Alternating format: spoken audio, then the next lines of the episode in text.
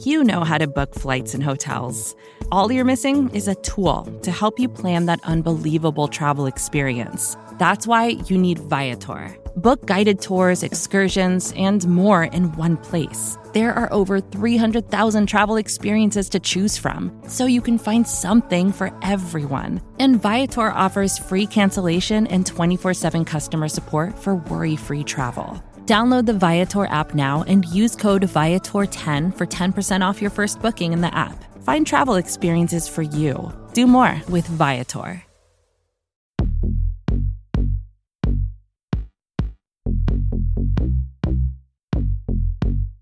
Welcome into the QB SCO show. This is episode 15, brought to you by the fine folks at SB Nation and Bleeding Green Nation. I am your host, Michael Kist. You can follow my work at bleedinggreennation.com. Follow me on Twitter at Michael Kist NFL. That's K I S T. Here to break down with me the quarterbacks in this 2019 quarterback class for the NFL draft is quarterback one in my heart, Mark Schofield. Follow him at Mark Schofield. Mark, how you doing, brother? Mr. Kist, always a pleasure to be with you. And I'm glad that you drew that out with that last little pause because I was legitimately yawning. and I was afraid you were going to like come to me and I was going to be like mid yawn and it was going to be this awkward pause that you'd have to edit out. We're starting out hot. Scorching today, my friend. And speaking of scorching, speaking of warming up, we are going to talk about the combine. And in a sense, the combine is the time of perhaps what we could call false hope, right? Mm. You know, you see these guys test, you see them measure in, you start talking yourself into a, a wide receiver that runs a 4 2 4. And even though his market share wasn't great, he never caught a pass or anything like that, you know, you think, look, we can make this work, right? And and so I think it's important to set the framework today by talking about the year of the false spring. Mm. And this was back years ago in the year 281, winter had held the land in its icy grip for almost two years. But the snows were melting, the woods were greening, the days were growing longer, and there were many who believed that the end of winter was high. And so they decided in the realm to have a tournament. And of course, at that tournament, a fateful event took place where a young, handsome prince dropped some blue roses in the lap of a young woman who was not of his house Yes. And of course, I am now referring to the moment where Prince Rhaegar Targaryen dropped some blue roses into the lap of Lyanna Stark. And that set into motion everything that happened before season one, book one, whatever you want to call it. And yes, I'm talking about Game of Thrones because yeah. you and I have both begun our rewatch. Our rewatch has begun.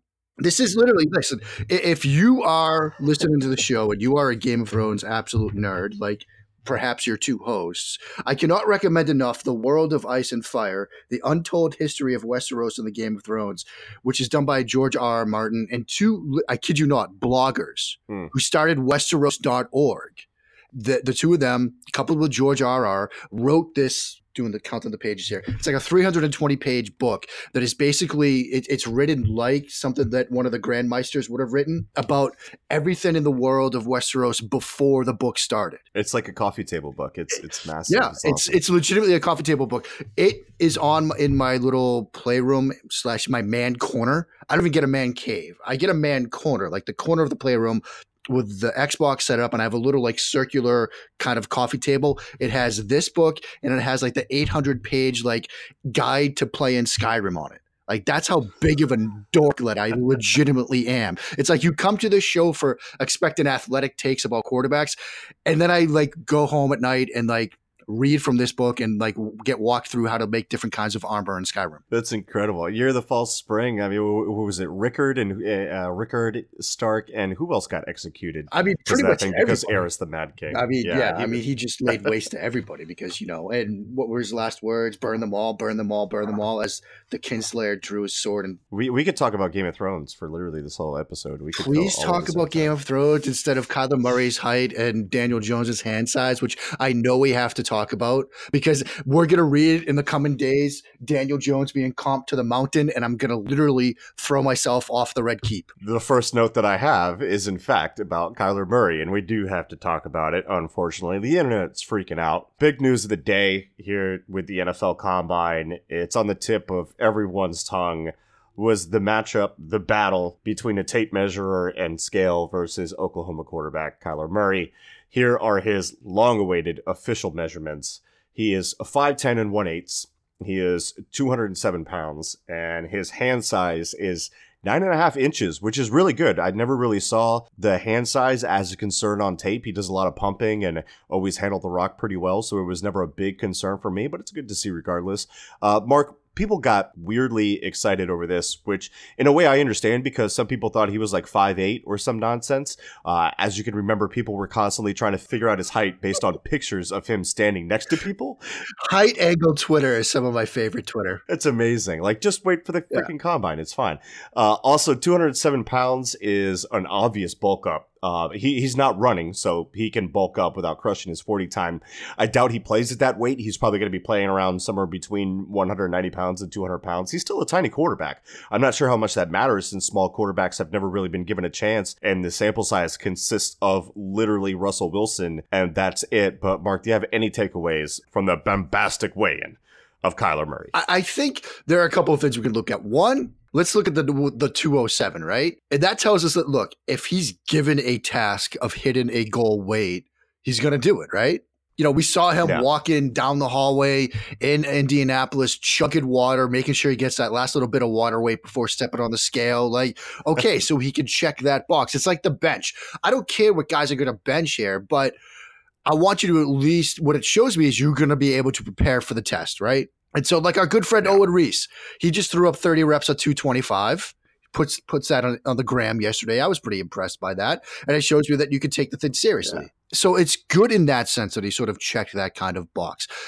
The height thing, I think it is great in the sense that there were probably going to be some general managers that I know it sounds silly, but five nine and seven eighths versus five ten and one eighth was going to be a world of difference. It's like you know when you're buying gas and that extra like ninety nine point nine nine whatever, it sometimes does something to you mentally. And so you just seem more comfortable right. going across the street and spending that extra 99 tenths of a cent when you're driving across the street to pay that 99 tenths of a cent less. Because we're crazy yeah. people. We're humans. Yeah. We're flawed. But if this measurement wildly changes your evaluation of him, you've got to rethink your evaluation process. Okay. Because yeah. I think for most people, Kyler Murray was quarterback one or quarterback two before he stepped mm. on the scale. For most reasonable people, that's where he was. If he was like QB four for you, now you see him coming an extra half an inch taller. Now you're like saying he's going to get drafted first overall. As I've seen some takes unfold on the timeline as we're talking to that extent, you need yeah. to rethink things. Okay. If Kyler Murray was going to be drafted first overall, you should have felt that way about him two weeks ago, three weeks ago, five weeks ago, not cared about where he was going to measure in at. Because if he had the ability right. to be valued that highly in the draft, he had that on film. I mean, how often did you see passes get batted yeah. down? How often do you see his height impact his performance? There are times when he gets quick interior pressure where the release point gets a bit walking. Derrik Klassen over at Football Outsiders just did a great piece highlighting that little aspect to it, and it's a good one. But it's just a part of it and interior pressure hurts all quarterbacks. Right. It is overreaction season. It truly is. And we're seeing that right now with him. We saw it yesterday with Jonah Williams. He comes in at what was it, 33 and 5 eighths inch arms, and now suddenly he's a left guard. What? A guy started 43 right. state games, yeah. playing tackle for Alabama. Pretty good conference, pretty good school, pretty good, yeah. you know, competition. And now because he doesn't hit some threshold, yeah. even though he's still above what's average for le- for tackles in the NFL. Now we're going to kick him inside. I mean, we're in overreaction season. It's the year of the false spring, the year of the false hope. You should reevaluate things dramatically just based on a measurement here.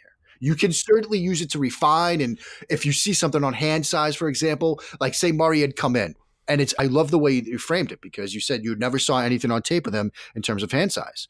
So we didn't have any questions. And he, mm. say he had come in at like, strangely enough, seven and a half inch hands, like me. Then you'd say, okay, well, you'd go back to the tape and double check it. That's what you should do. If you get something that seems wildly out of step, like Drew Lock comes in at nine inch hands, and people are saying that's going to be an issue. And I instantly pointed out, look, his last game, his last regular season game, the day after Thanksgiving against Arkansas, it was cold, it was wet, it was rainy, it was sleeting, still threw the rock pretty well. And so if you look, you hear that number, you go back, you look at weather games and things like that, and you see if it matters. Yeah, and that's one of the processes I wanted to ask you about. Like if a guy comes in with small hands, that's something that you have to check. That's when it's impacted. It's with weather. So if you have bigger hands, you're not really concerned about that. But if you have small hands and then you have bad tape and bad weather conditions, then you start to worry a little bit. I think you would put on the timeline that you have small hands, and that when you got into bad weather games, you were basically shot putting the ball then that becomes a big red flag. But if you go back and look at the tape, and like you said with Drew Lock, and everything is perfectly fine with the tape, and you don't see any concerns with his hand size impacting anything. I mean, we did this thing with Teddy Bridgewater years ago. Yeah. Like we, we, we've been through this before, but it seems like every time the combine comes up, all of it suddenly matters again, and we have never learned any of the lessons of the past. No, because we're, we're dumb animals and we never learn anything. What's so weird is, and your point too about Kyler Murray, it's so weird because I see those takes too. Like all of a sudden now, Kyler Murray is a top five lock for everyone when some of the people weren't hyping him up whatsoever. But he comes in just slightly over 5'10 and everyone was losing their minds. And he comes in at a weight that he's not going to play at. And everyone's like, oh, yeah, definitely. This, this is great. He's still tiny, tiny quarterback. Like, he's still going to be the smallest quarterback in the NFL, which is weird. If you're okay with it, I mean, I'm okay with it. I'm willing to take the ride, buy the ticket, and see what that's like. But uh, I mean, the weirdest part of the day that people aren't really talking about uh, was the revelation that he would not be throwing at the combine, but but, and this is so weird, he may, if he sees dudes out there slinging it and his inner competitiveness activates and he decides to go be a competitor or whatever. Look, he does not need to throw against air at the combine. Will people overreact to his pro day throwing against air? Absolutely. The more important part of the process for Kyler will be the interview process. Yeah. And the signs are there that it may not be his strong suit, considering the way that his agent, aka his dad, has handled things in the process to this point. With their biggest win being that they fed him two loaves of bread for a, a day for two months, do you have any concerns with Kyler when it comes to that interview process? Because it's that hidden part that we're not seeing, and it's way more important than him having an extra half an inch on his hands or on his height. Yeah, I mean, I think that's the moment for him now that he's gotten off the scale that matters most now. And it's yeah. interesting, you know, this idea that, you know, he's not going to throw unless he feels like his inner competitor wants him to throw that's one of those trying to split the baby too cute by half type of situations because just say you're not going to throw. It's totally fine. What is the blowback that comes when a quarterback says he's not going to throw? Oh, he doesn't want to compete. So you can't then sort of like, you know, structure your response to that by saying, look, he's still a competitor. So don't worry. Yeah. Like, don't have this fear that he doesn't want to compete because of his inner competitor. That inner fire makes him want to, like, you know, mount the shield and you pick up the sword and throw. Like, come on. He's not going to charge the field in Indy while guys are yeah, I mean, what do you expect? He's going to come out of nowhere and like start roundhousing guys or something? Like, come on. Like if you don't want him to throw, if you want him to throw it, it's control. Just say that. And of mm. course, there will be some that will say, "Oh, well, they'll, they'll, they'll buy in on this," and they'll say, "Oh, well, you know." Mm. And I mean, what again? What's he going to do? Like hit somebody with a chair? Go WWE style on us? I mean, no. And so, yeah. what matters is the interview room because he's going to have to sit down across from Tom Coughlin this is a good way to sort of test this entire process. Well, what is he going to say to Gettleman? What is he going to say to Coughlin? Because these are sort of some of the old school mentality type figures that are still making decisions in the National Football League. So when he sits down in that you know hotel suite and he's got the cameras rolling because they video all these things now, and you've got the coaches and everybody there, and one of those guys looks you in the eye and says, "How can I trust you?" What is he going to say then? And you know, it isn't right. like we're worried about you off the field. It's are you going to just go play baseball? Are, are you really full 100% in on this? Because, you know, you went into the draft, you said you were going to play baseball. Now you've backed out of that. Who's to say you won't do that to us? You know, you didn't compete, you didn't throw, like all that stuff. Like he's going to have to answer those yeah. questions the right way. And we haven't even got into the fact that then Pat Shurmur's going to get up and say, diagram for me, you know, F fly to sprint right, yeah, double choice ninja mm. three scat and he's going to be like, right. "Is that a mesh concept? no, oh."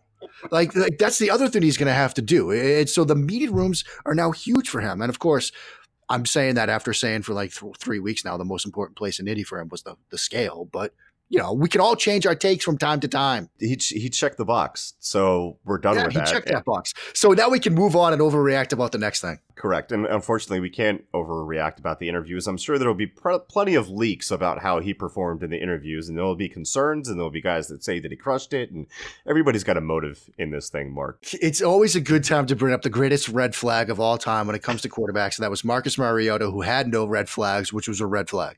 right? One of the silliest things I've ever heard in this entire process in this industry, which is filled with silliness. Like, let's Yeah. face it. We're talking about the underwear Olympics right now, but a guy that had no red flags, man, that was a huge red flag for him. yeah, because It's he like was we want you to be flawed, but Yeah. not too flawed. You've got to be tastefully flawed. Yeah, unless you're just mentally unstable at the quarterback position, which I mean, a lot of times is a good thing. You kind of have to be. Right, exactly. I mean, but Mariota was like a a, a cra- like a really quiet guy, and everybody wanted like that edge from him, and they somehow turned that into a negative. Like you can be a quiet leader. There are different types of leaders in this world. It's usually this, the, the the silent, quiet ones that are the true sociopaths. I mean, come on, let's be honest. Yeah, that get things done. yeah, right. We get it done. Sociopaths, we get it done. Exactly. Boom. There's there's this there's the That's the new tagline. for tagline for this show. So okay, let's let's talk about some guys here. Maybe we'll bring up uh, hand size and transition into something here for Daniel Jones from from Duke.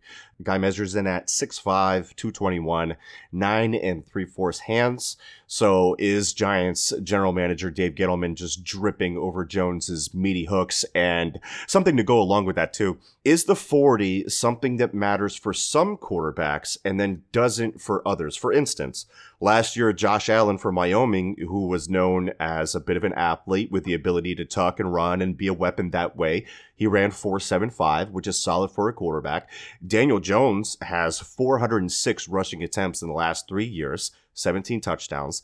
Is there a benchmark for him to hit, or you just, or do you just say, yeah, he looks pretty athletic on film. That's enough. I don't care if he runs five flat because these quarterbacks aren't really training for the 40 anyway. Yeah, I'm more in the latter category. Like, I, I don't Yeah. get overworked about a quarterback's 40 yard time. I mean, the most interesting 40 yard time out of all these quarterbacks might be Nick Fitzgerald because he might not be playing quarterback that much longer.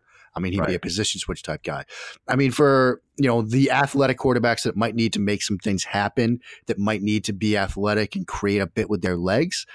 I mean, you'd like to see him under like five. You know, get Yeah. to that four eight range. You're probably going to be okay with it. But if your quarterback is going to be running 40 yards at a stretch, you need to rethink how you're handling the offense or the protections or something about what's going down. Okay, You might be the you might be the Buffalo. you might be the And Buffalo That's a problem. Bills. So, you know, what you really want, I mean, if you want to like focus on an area of the 40, that first 10 yard split, because Yeah. that's going to show if he could get to the edge or not, right?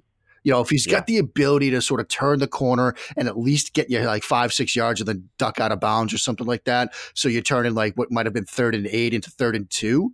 Like that's the kind of stuff that matters over the course of a game, a season, a career. And so focus sort of on that area. It's the um, how they play the position. Like Dwayne Haskins, he could run it at five flat, he could run it at 10 flat. I don't care. Like, because that's not his game. Like, the way he's going to have to be effective in the NFL is Rosen esque, Brady esque, not outrunning anybody, but moving around in the pocket. For a guy like Jones, you know, seeing his ability to sort of get to the edge and get you some yardage and escape from time to time, that might matter a little bit more. But if he comes out and runs a four or five, I'm not losing my mind, except to say maybe we should move him to tight end. Which some people said about Josh Allen. Uh, All right. Jeff Risdon called him tight end four, I think. Well, he's, I mean, he was wrong. He's a running back. I mean, at the very least, he's an Yeah, H back. I mean, yeah. so when we come back here on the QB Sco Show, we're going to talk about on-field drills and what they mean, what to look for, and what Dwayne Haskins can do to elevate his stock. Back here on Bleeding Green Nation in just a second. With threats to our nation waiting around every corner, adaptability is more important than ever. When conditions change without notice, quick strategic thinking is crucial. And with obstacles consistently impending, determination is essential in overcoming them. It's this willingness, decisiveness, and resilience that sets Marines apart. With our fighting spirit, we don't just fight battles, we win them. Marines are the constant our nation counts on to fight the unknown. And through adaptable problem solving, we do just that. Learn more at marines.com. And we are back here on the QB Sco Show, brought to you by Bleeding Green Nation and SB Nation. Mark, as far as what we're going to see on the television for these quarterbacks, when you watch the on-field drills and you're seeing these guys drop back, some of whom have never taken an under center snap or do it very rarely in college, what are you looking for from a technique standpoint? Uh, who do you expect to show well on the field in Indy? I mean, I, I, I do want to see some of the footwork stuff. I want to see how comfortable, how fluid, how well they move. You know, simulating that you know extraction from center and things like that, moving around a little bit in the pocket and things like that. You know, I want to see if they're on the balls of their feet, the quick steps, the short steps, and stuff like those moments, those set and reset instances where they might uh, get asked to sort of move, reset, and throw. I want to see not perfection, but I want to see development from some of these guys, like a Drew Lock. Let's take him for example. We talked about him a bit, and his footwork was kind of a mess at Missouri. I yeah. mean, he's making you know fadeaway throws on nine routes. He doesn't seem settled at all. Sometimes he never even moves his feet. It seemed like a work in progress. Like he was trended in the right direction down in Mobile. So I want to see him continue that path, continue that sort of, you know, growth and development. You know, for some of the more refined passers, your Ryan Finleys, your Brett Rypiens, like I want to see is the footwork still crisp? Are the mechanics still clean? You know, there are some guys like Dwayne Haskins that need to show a lot of growth in that area. I want to see, similar to what we were talking about with Lock, them trended in the right direction. You're not getting sort of a finished product with most of these guys. They're going to need some work. And so I want to see that that process has begun. Thankfully, we don't have a situation with I don't think too many of these guys where you have sort of the Blake Bortles, Tim Tebow situation where the mechanics are just completely a mess and it might be a tear down and rebuild situation. You're trying to move them, you know, into, you know, a piece of modern artillery from a trebuchet. There's a long way to go for Blake Bortles. And as we can see, he never became the modern artillery. He was stuck in that, you know, when you get to that end of civilization and there's still like that one civilization that, you know, you've got jets and stuff like that, and they're still coming at you with trebuchets and catapults, and you're like, Blake, you know, come on, man, get with the times. You know, yeah. it's kind of the Blake Bortles yeah. situation. And, and so you want to see growth from these guys. The ball placement and stuff like that, it matters to an extent. They're going to be throwing to new guys. They're going to be throwing to guys they haven't thrown with before. And so you will see some right. passes missed and things like that. So it's going to be hard to sit there and sort of say, oh, well, he missed this throw. Well, maybe he didn't, you know? And so the placement and stuff doesn't matter, but I do want to see the ball come out of their hands. Of course, we all know what's coming two weeks from now is radar gun day. And if you thought hand size Twitter day was bad, Woo! radar gun day is worse, man. I mean, I remember where I was in my house, in my kitchen, leaning against the oven when the Deshaun Watson 49 miles per hour dropped. And it was like World War III had just started on the timeline. I mean, forget Goff versus Wentz. You know, that was a full on like Battle of the Blackwater type moment where yeah, that was a day. you knew where you were when that happened. Yeah. And so that, that day is coming. And there is going to be, know, all of these quarterbacks to say for, I'd say, Jake Browning all of the guys that are going to be there, I don't have concerns from an arm talent perspective on film because I think they all sort of check those boxes. They seem to meet the threshold. But we know one or a couple of them are going to come in sub 56, which people seem to want to see, sub 52, and it's going to cause another week or two of discussion. And you can just imagine the aftermath of the overreactions we're seeing right now if out of nowhere, Kyler Murray, who again, I preface it by saying this, I have no velocity concerns with him. There are right. times where he needs to dial it up that he does have a little bit of a dip and loop. Okay, that's fine. It works for him. If he comes in at like a 49, like Deshaun, everybody's going to go crazy and then overreacted the other direction. Oh, you can't draft a quarterback that can't even hit 50 on the on the radar gun first overall. You know, he's going to slide to the third round now. You can't yeah. draft an undersized quarterback with no velocity. As with all of these things, this is a big windup to just say this. When you see things at the combine, whether it's measurements, drills, whatever, take the information as a data point and go back to the film and rewatch it. Because if a quarterback comes in with a low number on the gun, go back. Does he have issues with velocity? Are there windows that he cannot hit? Are there throws that he has to put much more touch on than other guys in this class? And maybe that's the case. And if so, it might get to a scheme limitation situation. It's not a full on bar to play in the position. Same thing with height, hand size, 40, whatever. You get these data points in, you go back to the film, and then you refine a little bit. And so maybe a quarterback you thought was pretty scheme diverse. Like let's take Brett Rypien, a guy I like. I think he's scheme yeah. diverse. But if he comes in and doesn't hit a good number on the gun, you go back and maybe you see instances like on some throws where he has to put a little bit more air under them, and you say, okay, maybe he's not a scheme diverse quarterback. Maybe it's more limited to West Coast air raid, Aaron Perkins type of system. And Bruce Arians hasn't drafted him. And so that's what we should all be doing with all of this stuff. It's so much easier to put out, you know, type in Kyler Murray, 5'10, makes him number one overall, send tweet and just bask in the glow. It's easy for all of us to do that. It's much more harder and much more nuanced to sort of take in those data points and sort of refine the evaluation and then make a full on determination on this player. But that's what the teams are doing. So if we're trying to do it right, that's what we should be doing here. Oh, the ebbs and flows of draft season. Oh, It it's is- so much fun. it's incredible. It's so much fun. Oh, oh a, man. a week ago, certain people didn't have a single first round grade on these quarterbacks, and now everyone's now we've got 10. five. Now we got five. I mean, I just I just saw a mock that had four. We're we're getting closer to the proverbial five quarterbacks in the first round that we saw last year. I mean, by the end of this, we're going to be talking about. Look, you know, I mean, Jake Browning ran a pro style offense, and did some stuff from under center, and so Kill me. yeah, there we are. So, speaking of the ebbs and flows, last question for you, Mark. What can Dwayne Haskins from Ohio State do at the combine to stave off the now unstoppable train, the hype train that is Kyler Murray's hype? Unfortunately for Haskins, I'm not sure there's anything he can do at the combine to sort of stave that off. Because the biggest area of concern that I and others and most people seem to have with him is how he handles pressure. Right. It's hard to sort of demonstrate and simulate that in a controlled environment as the combine, his pro day. He can sit down at the whiteboard and say, look, these are the things that you got to do protection wise, and this is how I'm going to have to do it. He can look Dave Gettleman in the eye and say, I know I've got to emulate my game after a Tom Brady and a Josh Rosen and use my feet to create space. But until he takes his first drop in a preseason game and faces a blitz, you're not going to know if he's getting better in that area. Now, from what I've seen from him on film, I think he's trending generally in the right direction. You see him learn over the course of a season, sometimes in the course of a game, his game against Penn State, that he's trending in the right direction, but I'm not so sure. And if you're sort of wavering on Haskins right now, I would invite you to go back and watch Penn State. I would invite you to go back and watch Purdue. Yeah, he throws it 73 times against Purdue. It's going to take you a day or two to get through that behemoth. But those were games where he got tested. That Penn State game, I was watching it live. I've watched that game probably six times by now. I was watching it live. By halftime, I thought they were going to pull him. That's how bad he was early in that game. They didn't. Yeah. He won. And in the second half, you see him start to climb the pocket, start to handle the pressure a little bit better. I always make a point of it, and I kind of want to close with this. We talked in the beginning about hand size and weather and things like that. There are four games that I always want to make sure to watch. I want to make sure I watch a home game and a road game, number one. I want to Yeah. watch a weather game, and I want to watch a Mm. loss Mm. because I want to see these quarterbacks handle adversity. And this comes from my own misgivings and failures as a quarterback. But when you get tested, when you get those moments where you start to wonder, are they going to pull me? That's when you find out who you are as a quarterback, as a player, as a person, as an athlete.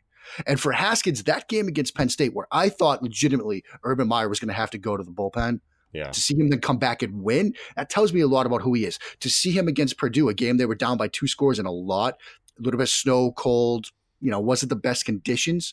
He's out there in the fourth quarter making adjustments on a fourth and eight, sliding the protection, heading in there, taking a shot on a fourth and eight to throw a band aid post route against the cover zero look for a touchdown late in the fourth quarter of that game. That told me, like, similar to that Penn State game, about who he is as a quarterback. And so, unfortunately for him, he's not going to be able to replicate those moments in Indianapolis.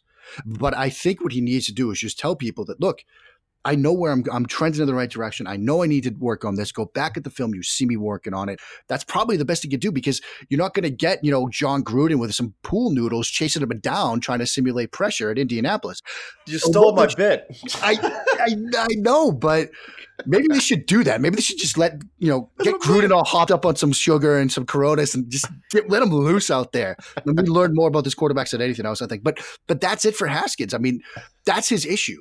And, we've talked about this offline with our good friends Bryce and Bryce Rossler, Nick Falato, and, Joey Ferriola about you know the QB one versus QB two, Murray and Haskins.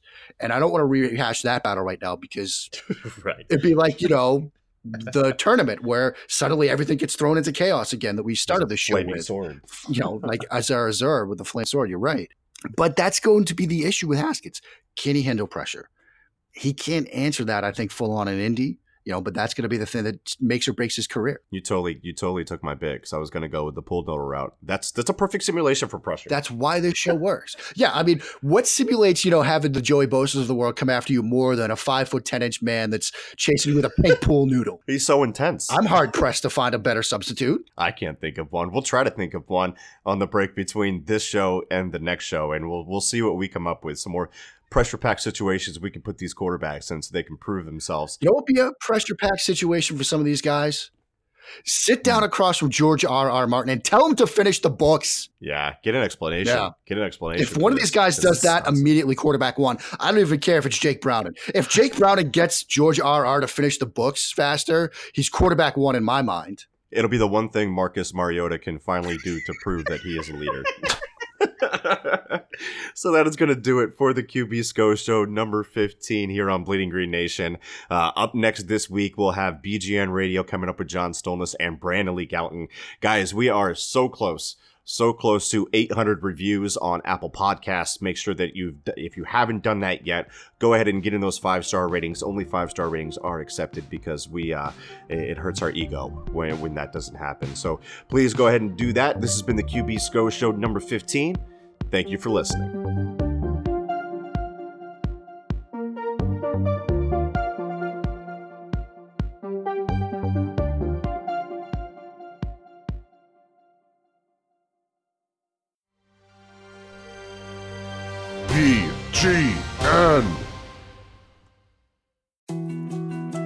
More to dos, less time, and an infinite number of tools to keep track of.